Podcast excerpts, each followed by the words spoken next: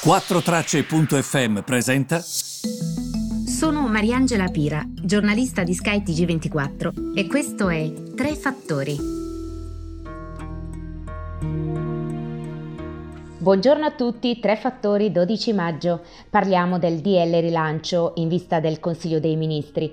Sembra ci siano delle tensioni all'interno del governo. Cerchiamo allora di capire ehm, quali potrebbero essere le decisioni, perché ieri il ministro dell'economia Roberto Gualtieri ha detto sostanzialmente che sono stati sciolti i nodi politici.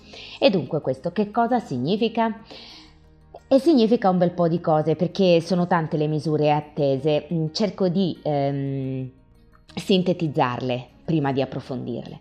Innanzitutto eh, pare ci sia lo stop alla prima rata dell'IRAP, per tutte le imprese fino a 250 milioni di fatturato. Questo che cosa vuol dire? Che non ci saranno quei limiti che c'erano prima, o paletti, chiamiamoli come vogliamo, che sono legati a quanto hai perso, no? Relativamente al Covid. Ci sarà per esempio anche per gli alberghi lo stop della prima rata dell'IMU, ehm, anche per le pensioni, anche per gli stabilimenti balneari e ehm, ovviamente i proprietari devono essere anche gestori delle attività, altrimenti questo non si verifica. Ci sarà una sorta di tax credit per le vacanze in Italia per le famiglie che hanno un ISE fino a 50.000, non 35.000, ma 50.000. Quindi si allarga, come si suol dire, la platea da questo punto di vista.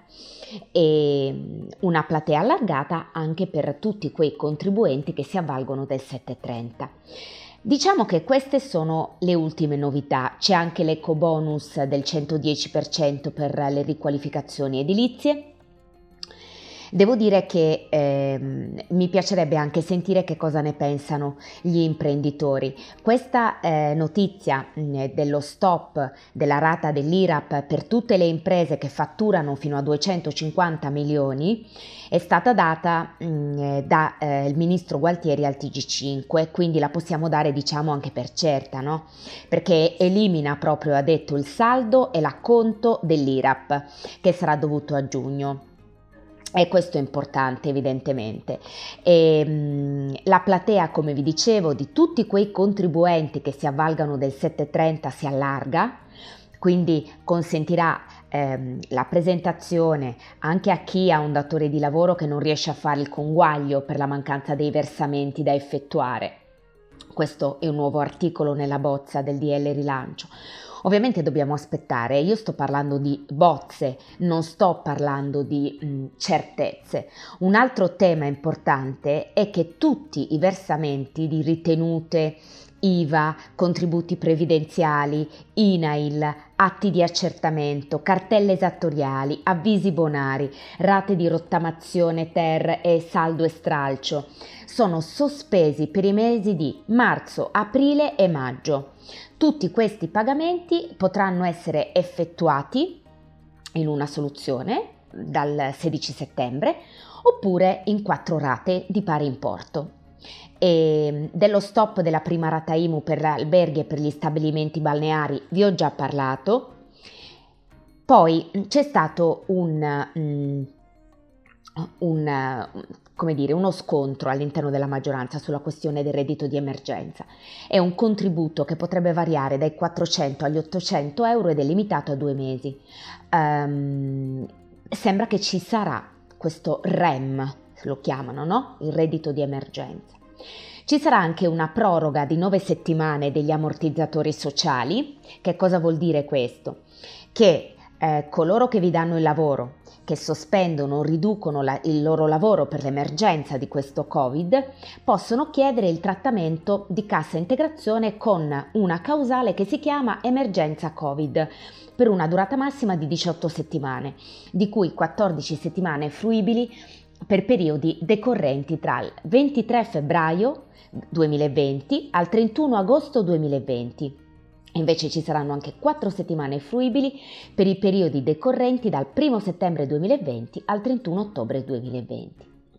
Ci saranno anche degli aiuti per evitare licenziamenti questo è importante perché questa bozza prevede sostanzialmente delle sovvenzioni. Queste sono concesse agli enti locali per pagare i salari dei dipendenti delle imprese affinché evitino i licenziamenti durante la pandemia. Questo è importante però dobbiamo ancora leggerlo perché è una bozza, quindi vedremo come si declinerà. Ci sarà un super bonus edilizio con la cessione del credito alle banche e alle imprese. Quindi ehm, che cosa vuol dire questo?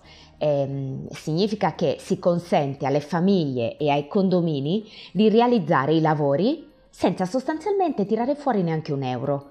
E, ehm, c'è la possibilità di cessione del credito alle banche o alle imprese che realizzano questi lavori. Questo è importante, è una novità, diciamo così. Crediti di imposta e commerciali sono previsti, eh, le aziende che sono in crisi riceveranno aiuti su quattro livelli. Facciamo finta, un'azienda supera fattura più di 50 milioni di euro. L'intervento è affidato alla Cassa Depositi e Prestiti. Caso, caso per caso individuerà lo strumento migliore. Utilizzerà la dote dei 50 miliardi che ha e che dovrebbe essere inserita in questo decreto.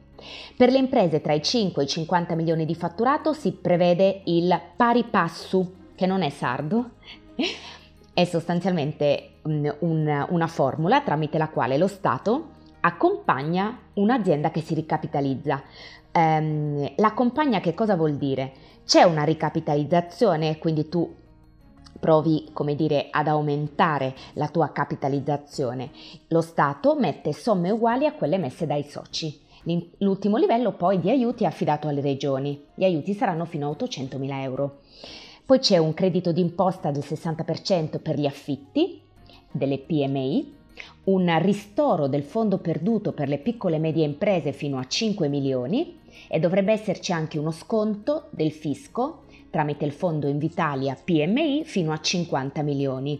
Per le piccole imprese sono previste bollette più leggere. Andatevi poi a vedere ciascuno di questi aspetti che vi interessa, eh, ne parlerò più avanti anche nello specifico a seconda di quelli che sono anche i vostri commenti sui social. Ci saranno 15 miliardi di garanzie sulle nuove passività delle banche, da parte dello Stato, quindi questi 15 miliardi di garanzie, un incremento della dotazione del fondo del trasporto aereo e poi questa misura tanto criticata, questa new co di altri 3 miliardi di euro per Alitalia. Eh, ai lavoratori domestici con uno o più contratti di lavoro alla data del 23 febbraio 2020 eh, per i mesi praticamente di aprile e maggio 2020 eh, è riconosciuta un'indennità mensile di 500 euro per ciascun mese. Eh, la condizione per ottenere questa indennità è che i lavoratori domestici non siano conviventi con la famiglia che dà il lavoro, né abbiano accesso ad altre indennità. Ci sono delle misure anche per il turismo e famiglia, alcune ve le ho dette all'inizio, 100 milioni al fondo di sostegno degli affitti, quindi anche gli affitti vengono compresi in queste misure, 150 milioni per potenziare i centri estivi, un miliardo per le misure anti-Covid prese nelle scuole, Sanità ci sarà l'assunzione di oltre 9.000 infermieri, vi do un po' di notizie, mi auguro che ciascuna di queste possa avere insomma un interesse.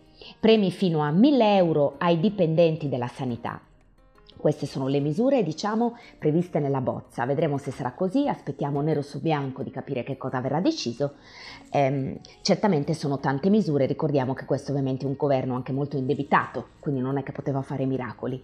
Vedremo anche quali saranno gli aiuti europei e come si incastreranno in queste misure messe in piedi dal governo. Grazie per l'ascolto e noi ci ritroviamo domani.